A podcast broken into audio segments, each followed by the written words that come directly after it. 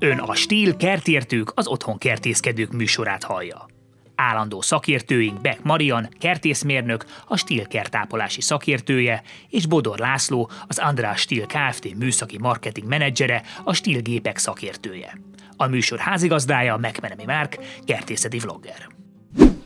Sziasztok, üdvözlök mindenkit az ötödik Stílkertértők podcastban, és egy nagyon-nagyon szívemhez közel álló témával fogunk ma foglalkozni, ez pedig a magaságyás. Azt hiszem, hogy, hogy aki esetleg követi a, a, a YouTube csatornámat, az tudja, hogy nagyon sokat foglalkozom a magaságyásokkal. Sok magaságyásom van, úgyhogy biztos, hogy, hogy sok mindent tudok majd én is mondani erről, de hát a Marian is nagyon sokat foglalkozik magaságyásokkal, meg szerintem mindenki, aki egy kicsit is érdeklődik a kertészkedés modern műfaja iránt, az, az, az tisztában van a magaságyással. Ha nem, ha te esetleg olyan ember vagy, aki nem tudja, hogy mi az a magaságyás, most majd jól megtudod. Laci pedig egy csomó tök jó izgalmas gépet fog tudni nekünk ajánlani a magaságyás építéshez, meg karbantartáshoz is. Sziasztok! Sziasztok! Sziasztok.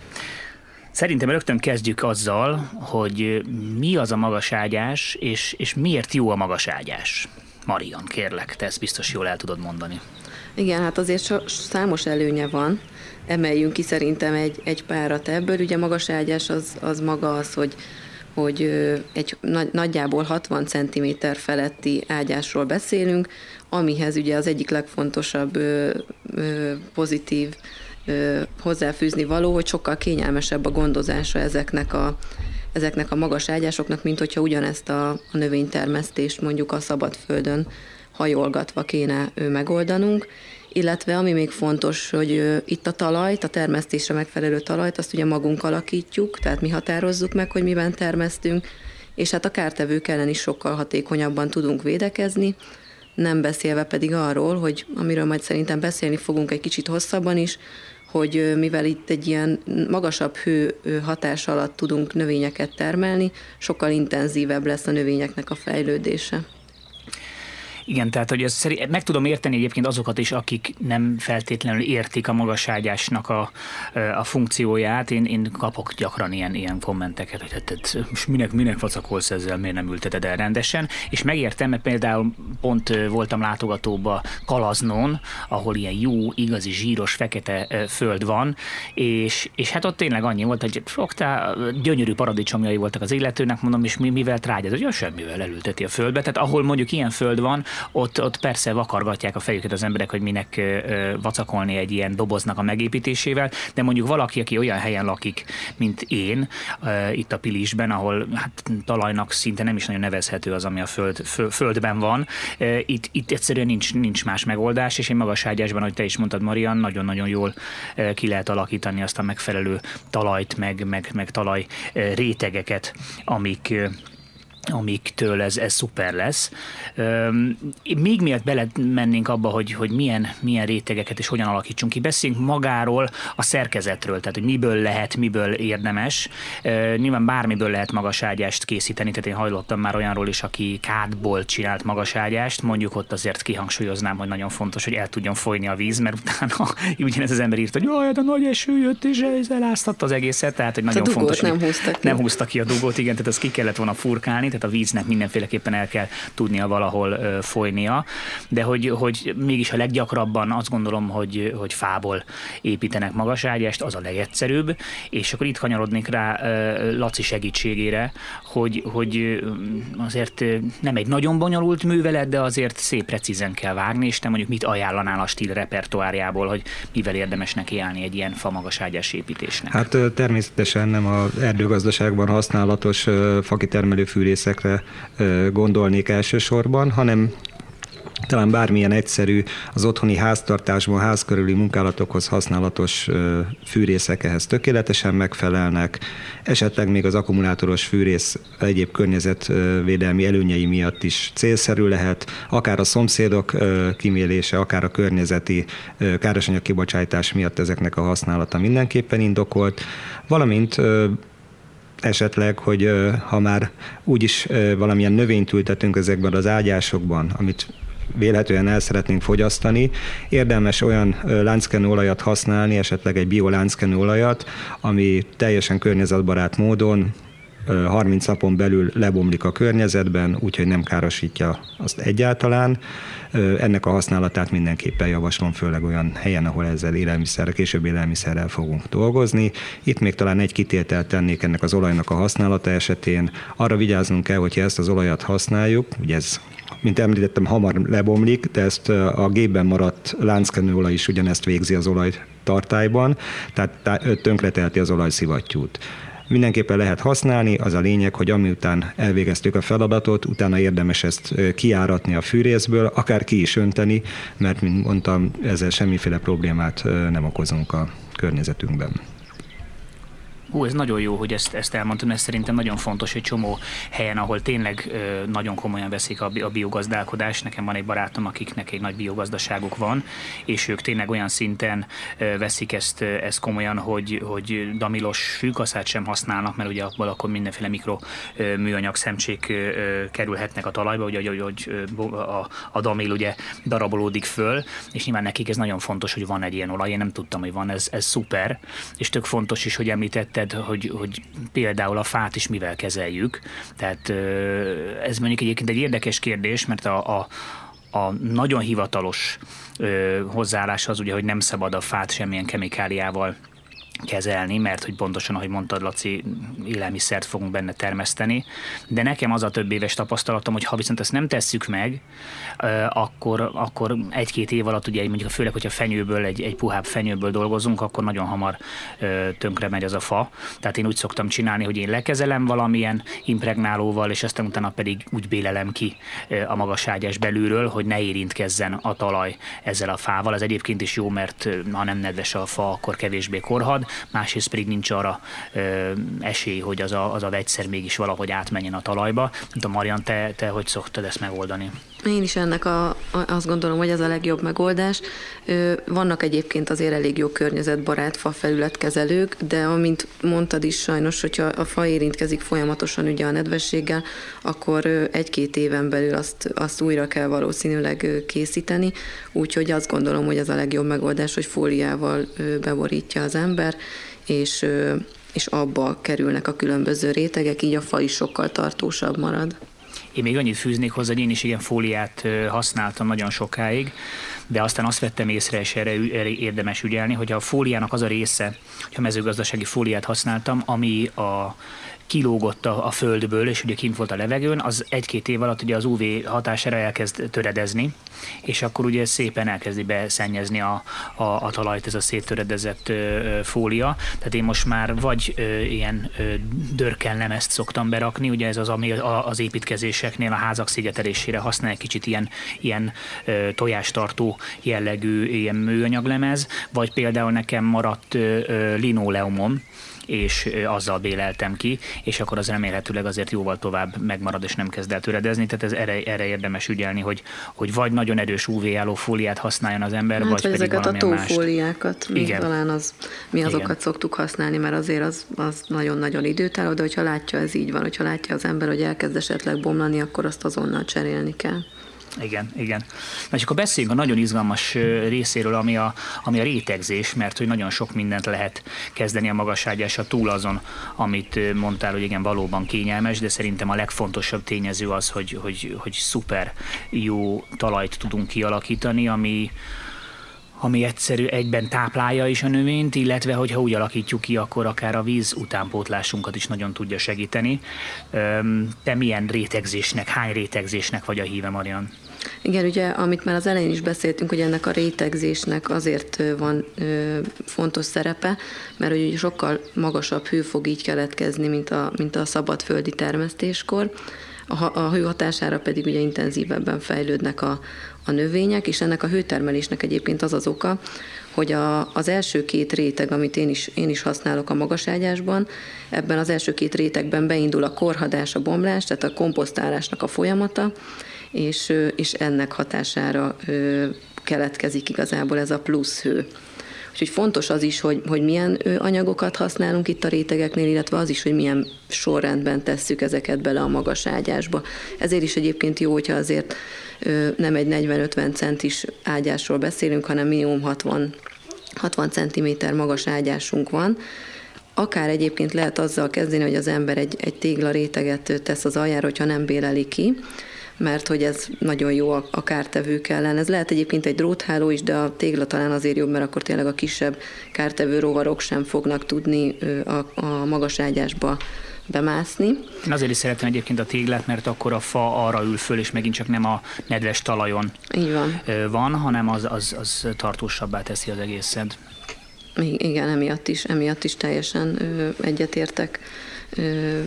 Jobb a tégla. És akkor az első réteg, amit, amit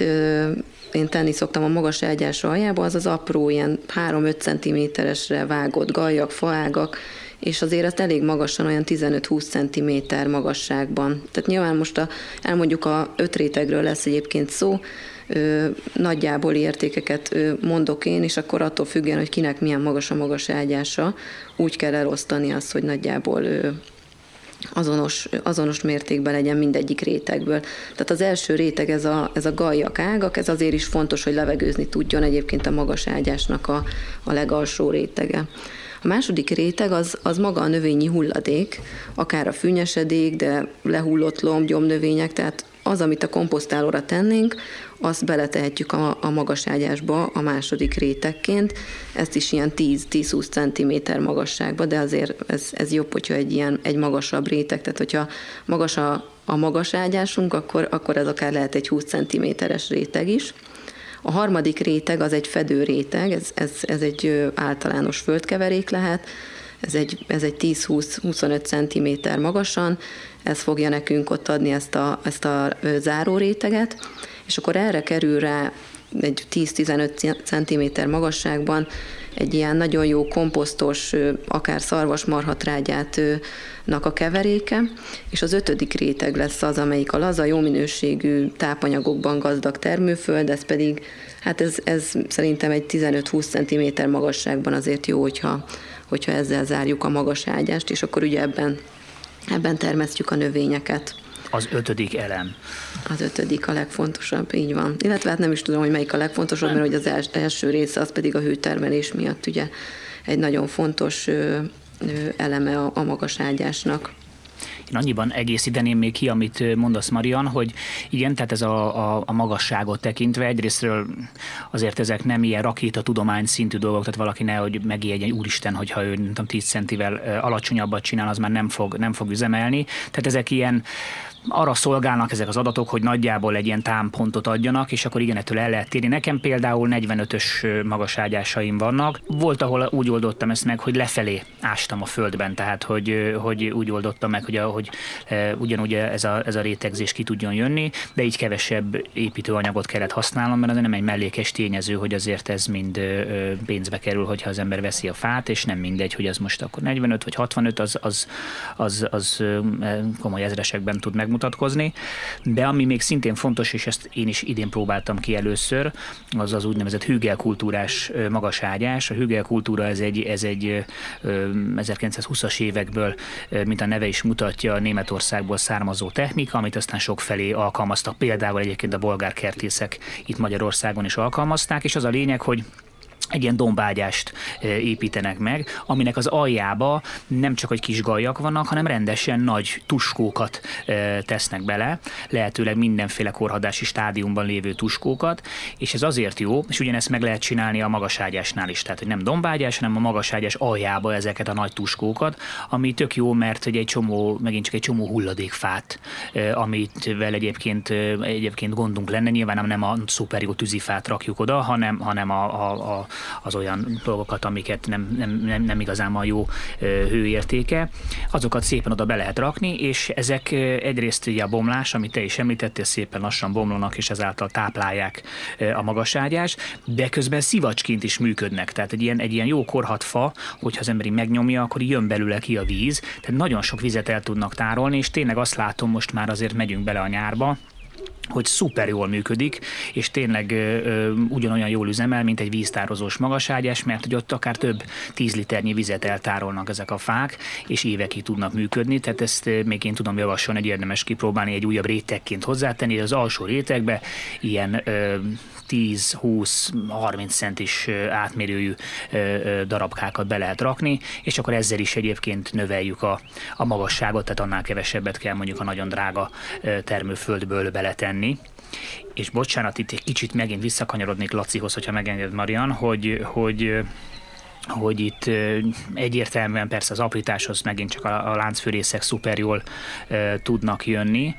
e, de hogy még akkor esetleg gondolom, hogy ilyen aprítógépekkel is lehet javítani, mert ahogy Marian is mondja, hogy ha kisebbek ezek a darabok, a, a kis fanyesedékek, akkor annál jobban tud bomlani, annál több hőt termel, annál gyorsabb az egész folyamat. Milyen gépet javasolnál a Stil Parkból, amivel ezt szépen is jól meg lehet csinálni? Hát Marian elmondása alapján én úgy látom, hogyha itt az öt elemről beszélünk, akkor az első és a másodikban ö, tudunk segítséget nyújtani, illetve ezeket gépeket kínálni. Az első résznél, ahol kimondottan ilyen fárszárú anyagok felaprítására 3-5 centi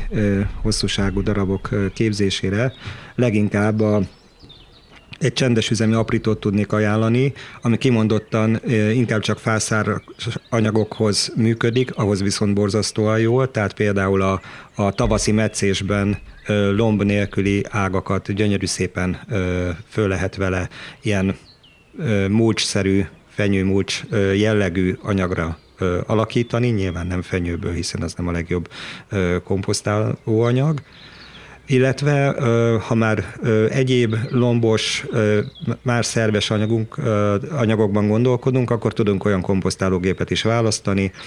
halk szintén elektromos üzemi komposztálógépet, ami a lombos, tehát lágyszárú és fászárú anyagok komposztálásra egyaránt alkalmas, ezt lehet keverni. Természetesen, ahol nem áll rendelkezésünkre valamilyen áramforrás,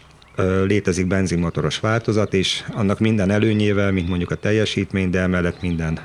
hátrányával együtt is, mint a környezetvédelem, illetve hát a magas zajkibocsátás és magas üzemeltetési költségek. A másik dolog talán, amit még hozzátennék, a második rétegnél, ahol ezt a komposztára kerülő anyagoknál beszéltünk, nagyon jó alternatíva lehet, hogyha mondjuk mulcsozó késsel rendelkező fűnyírónk van, de nem helyezzük be a múlcsozó betétet, hanem ugyanúgy, mint a hagyományos klasszikus gyűjtő fűnyíroknál a a fűgyűjtő zsákba összegyűjtjük ezt a nagyon apróra múlcsozók és által apri, nagyon apróra összeaprított fűnyesedéket, ami szintén egy borzasztó jó anyag lehet ahhoz, hogy a, ezt a második réteget is ki tudjuk alakítani. Én ezt, ezt mindenféleképpen javasolnám a fűnyesedéket, mert több szempontból is szerintem egy szipi szuper anyag. Egyrészt, amit te mondasz, hogy, hogy a rétegekbe is be lehet tenni, hiszen egy nagyon gyorsan lebomló, magas nitrogéntartalmú szerves anyagról van szó, de én például nagyon szeretem használni a magaságyás tetejére is mulcsozásként,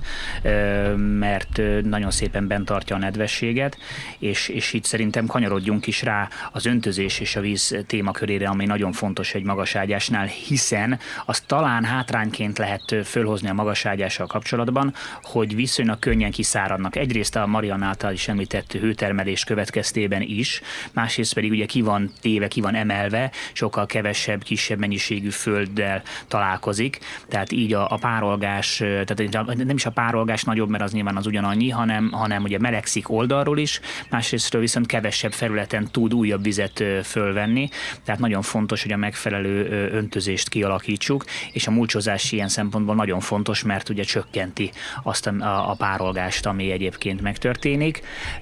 Viszont nekem az a tapasztalatom, hogy arra ügyelni kell, én saját magam futottam ebbe bele, hogy túl sem szabad tolni például a fűnyesedék mulcsolást eleinte, mert hogy annyira jól működik a gyom visszaszorító hatása, hogy bizony akár az elvetett magokat is vissza tudja vetni, tehát nekem például egy sor répát újra kellett vetnem, mert bár nagyon vékonyan szórtam csak rá, de visszaszorította annak is a csírázását, tehát erre ügyelni kell, hogy inkább azután kezdjünk el mulcsolni, mikor már mondjuk megerősödtek a növények, és szépen körbe lehet a, a szárát mulcsolni. Igen, Marian... szerintem is, aha, amikor a palántázás van inkább, vagy pedig, hogyha már akkorák a növények, hogy, hogy azokat már mondjuk fotoszintetizálni tudnak, tehát nem fogja zavarni ez a mulcsréteg, ez a néhány centiméter vastagon letett mulcs, akkor, akkor már nyugodtan le lehet vele takarni, és igen, ugye a gyomnövényeknek a magjainak a csírázását is gátolja amellett, hogy pont, pont én is azt akartam mondani, hogy, hogy nagyobb a, a párolgás veszteség egy ilyen magaságyásban a hőtermelés miatt, viszont ezzel a mulcsréteggel nagyon sok nedvességet meg tudunk, meg tudunk tartani. Viszont ami még talán fontos, hogy egy ilyen két-három hetente azért érdemes átforgatni ezt a mulcsréteget, az alsóbb rétegek könnyebben bepenészedhetnek, de hogyha erre figyelünk, akkor, akkor ezt egész évben lehet egyébként használni, plusz egyébként, ahogy, ahogy el is mondtad, az ott egy plusz ilyen műtrágyak, vagy trágyaként Funktionen. De egyébként meg nem csak a, a fűnyesedéket, hanem, hanem szintén a mulcsolóból származó kis finom ö, fa ö, mulcsot is lehet erre használni. Lényeg az, hogy valami, valamivel legyen fedve, hogy ne tudjon ott önmagába elpárlógni a, a, a víz, mert, ö, mert az, az, az, nem tesz jót a talajnak, ráadásul tömörödik is tőle, és, és az egész sokkal rosszabb. Ugye ma már nagyon divatos ez a no-till technika, aminek, aminek az elvileg a lényege, hogy ugye nem, nem ássuk föl a, a, a földet, tehát nyilván ezt szinte mindenki döntse el maga, én sem vagyok még teljesen meggyőződve erről kísérletezgetek, mert egyrészt én is azt szoktam csinálni, amit te is mondtál, Marian, hogy, hogy, hogy átforgatgatom a felső réteget egy kicsit, amikor már azt látom, hogy kezd nagyon összetömörödni, beállni, bepálni de ugye másrésztről pedig megvannak ennek a tudományos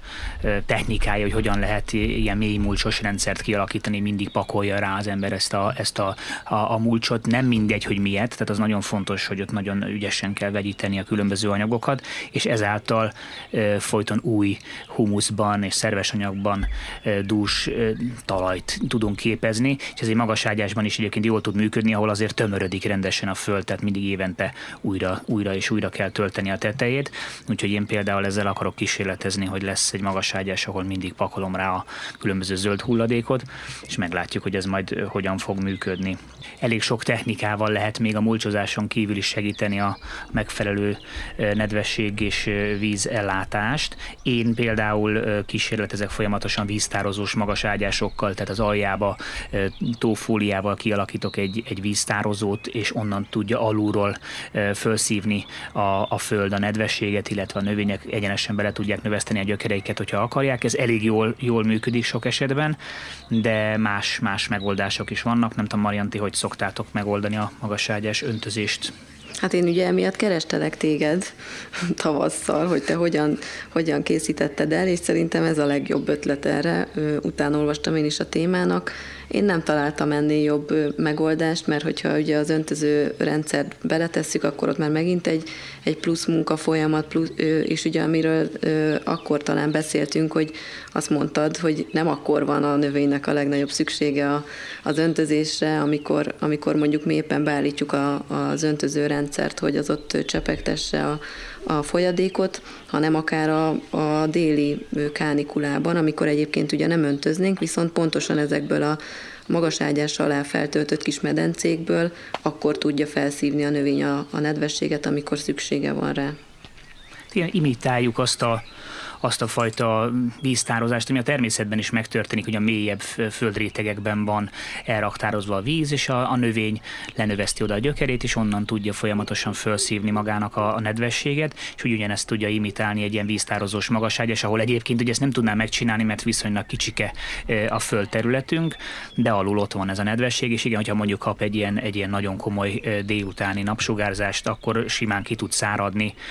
az a 20-30-40 centis földréteg is mondjuk egy tűző napon, és akkor a szegény növénynek meg azokban az órákban akkor nem is fog elpusztulni, de egy sokkos, egy sokkos állapotba kerül, és, és ez visszavetheti a fejlődését, hiába kap majd mondjuk este a csepegtető rendszerből. Viszont, hogyha a csepegtető rendszert úgy állítjuk be, hogy akkor délben is menjen, az meg lehet, hogy sok lesz, így viszont a növényre van bíz, vagy akkor veszi föl a nedvességet, amikor éppen szüksége van rá, e, és se nem többet, se nem kevesebbet. Úgyhogy én is abszolút tudom ezt javasolni, hogy vagy egy ilyen túlfóliás víztározód, de mondom, nagyon jól bevált váltak ezek a hügelkultúrás megoldások is, ahol a, a, a, a, a fa, hulladékfa képezi a víztározást, tehát lehet, lehet variálgatni, igen, szerencsére elég nagy a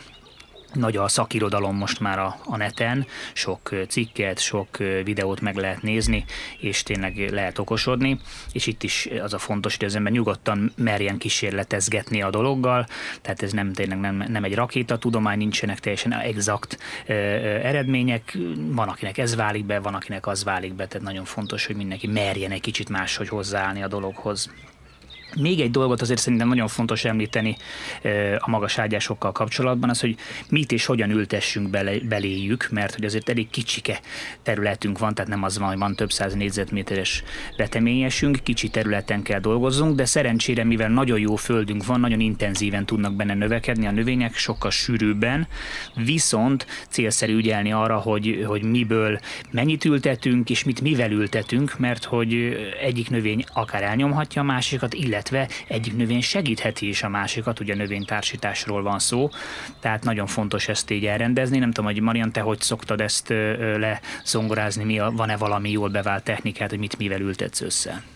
Hát szerintem nem csak, nem csak a magaságyásban, hanem egyébként a, a konyhakertben is. Ugye termesztettünk itt, itt zöldségeket, fűszernövényeket, gyógynövényeket, virágokat, és hát az a legjobb, hogyha az ágyásokban mindegyik növénycsoportból kerül pont, pont emiatt, amit mondtál, hogy ezek a növénykultúrák igazából egymást segítik, akár amiatt, hogy a kártevő, egymás kártevőit távol tartják a, az ágyástól, vagy pedig akár egy, egy csirázási folyamatot is, egy beporzás segíthetnek a, a zöldségnövényeknél. Ami még fontos talán, hogy ugye a magaságyásban gyorsabban, intenzívebben fejlődnek a, a növények, és ezért több, egy, egy szezonban több növényt is tudunk ültetni. Itt, itt amire figyeljünk, hogy egymást, amikor követik a növények, akkor először ültessük a nagyobb tápanyagigényűeket, és akkor így folyamatosan végül a legkisebb tápanyagigényű növények kerüljenek a, az ágyásba. Ugye egyrészt erről már beszéltünk, vethetünk közvetlenül a földbe is magról, de a palántát is beleültethetjük később, és, és a vegyes kultúráról, ami, ami miatt ezt most felhoztuk, ami fontos ugye, hogy ezeket az egymást támogató növényeket próbáljuk meg közel ültetni egymáshoz, ilyen például, de rengeteg egyébként, rengeteg ö, ilyen példát föl lehetne hozni, hogy a sárga répa mellé érdemes a vörös hagymát ültetni, a paradicsom közelébe bazsalikomot, fokhagymát, a káposztafélék mellé zellert, a saláta mellé is a fokhagyma egy nagyon fontos, vagy akár az, hogy a borsika fű, ez elég köztudott, hogy a bab mellé ültetve távol tartja a babnak a kártevőit, de ugyanilyenek egyébként az ehető virágok, a bársonyvirág, vagy a csúnyábbik nevén a büdöske, a körömvirág, a, a sarkantyúka, ezek is mind, mind távol tartják a kártevőket ettől a, ettől a kiskertől. Én is pont most néztem reggel, viziteltem a magaságyásomat, és láttam, hogy mindig ültetek sarkantyúkát, és láttam, hogy a sarkantyúk a levele már rendesen meg van csócsálva, így levélbolhák meg eh, juggatják, ami egyébként jó, mert hogy pontosan ezt a funkciót tölti be, igen, hogy azt rágják, tehát egye a sarkantyúkát, és a többit meg hagyja békén, és ez nagyon jól, nagyon jól beválik. Arról nem is beszélve, hogy tök jól mutatnak, tehát hogy ezek a magaságyások innentől kezdve. Ráadásul, igen, nagyon igen, esztétikai, igen, igen, igen, tehát ott van a kis sarkantyúka, ott van a, a, a büdös vöröske és egy szép színes foltot tudnak képezni, tehát nem kell, hogy úgy tekintsünk rájuk, hogy jó, van a díszkert, meg van a veteményes, hanem ez is egy, egy esztétikai funkciót tud betölteni. Igen, Én még esetleg... a... ja? ja, bocs, Marian, mondja csak. Ennyi, csak. hogyha arról beszéltünk, hogy akár egész évben tudunk benne termeszteni, hogy ami, ami fontos, hogy, hogy igazából egy fóliasátrat is tudunk gyakorlatilag a magaságyásból nagyon egyszerűen Igen. készíteni. Hogyha késő ősszel ö, rátesszük ezt, akár egyébként egy tök egyszerű üveg vagy műanyaglap is megfelel,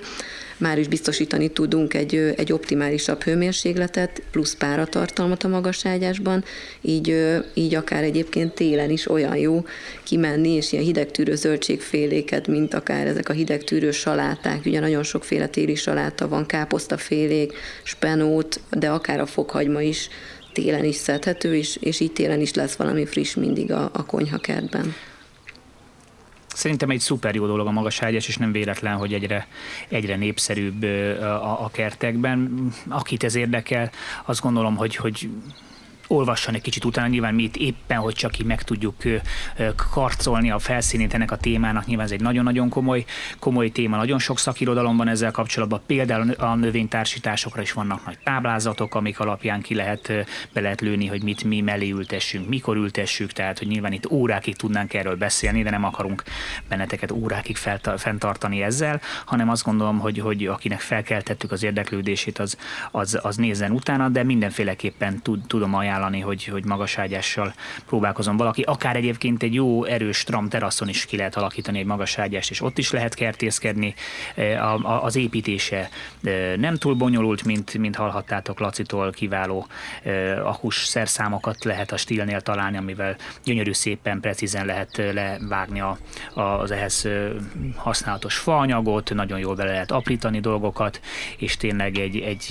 egy jól megépített magaságyás hosszú-hosszú évekig ki fog minket szolgálni, és tényleg akár szinte egész évben tudunk belőle zöldségeket falatozni, jó kis saját zöldséget, és tudjuk, hogy az, az mindig sokkal finomabb, amit mi saját magunk termeltünk, és nyilván nem az a lényeg, hogy ez most mennyibe került, mert ugye ez is szokott lenni, hogy akkor most mennyibe jön ki egy kiló paradicsom. Nyilván az ember nem azért termesz magának zöldséget, mert olcsóbban akarja kihozni, mint a hipermarketben, hanem azért, mert ezt szereti csinálni, meg olyan egészséges zöldséget szeretne letenni a családja asztalára, amire tudja, hogy nem lett mindenféle kemikáliával kezelve. Úgyhogy remélem, hogy felkeltettük az érdeklődéseteket magaságyás ügyben, illetve hogyha már van magaságyásotok, akkor pedig tudtunk néhány új információval szolgálni, és köszönöm szépen nektek, hogy, hogy, hogy itt voltatok, és elmondtátok ezeket a dolgokat. Mi is köszönjük. Köszönjük szépen. Sziasztok! Sziasztok!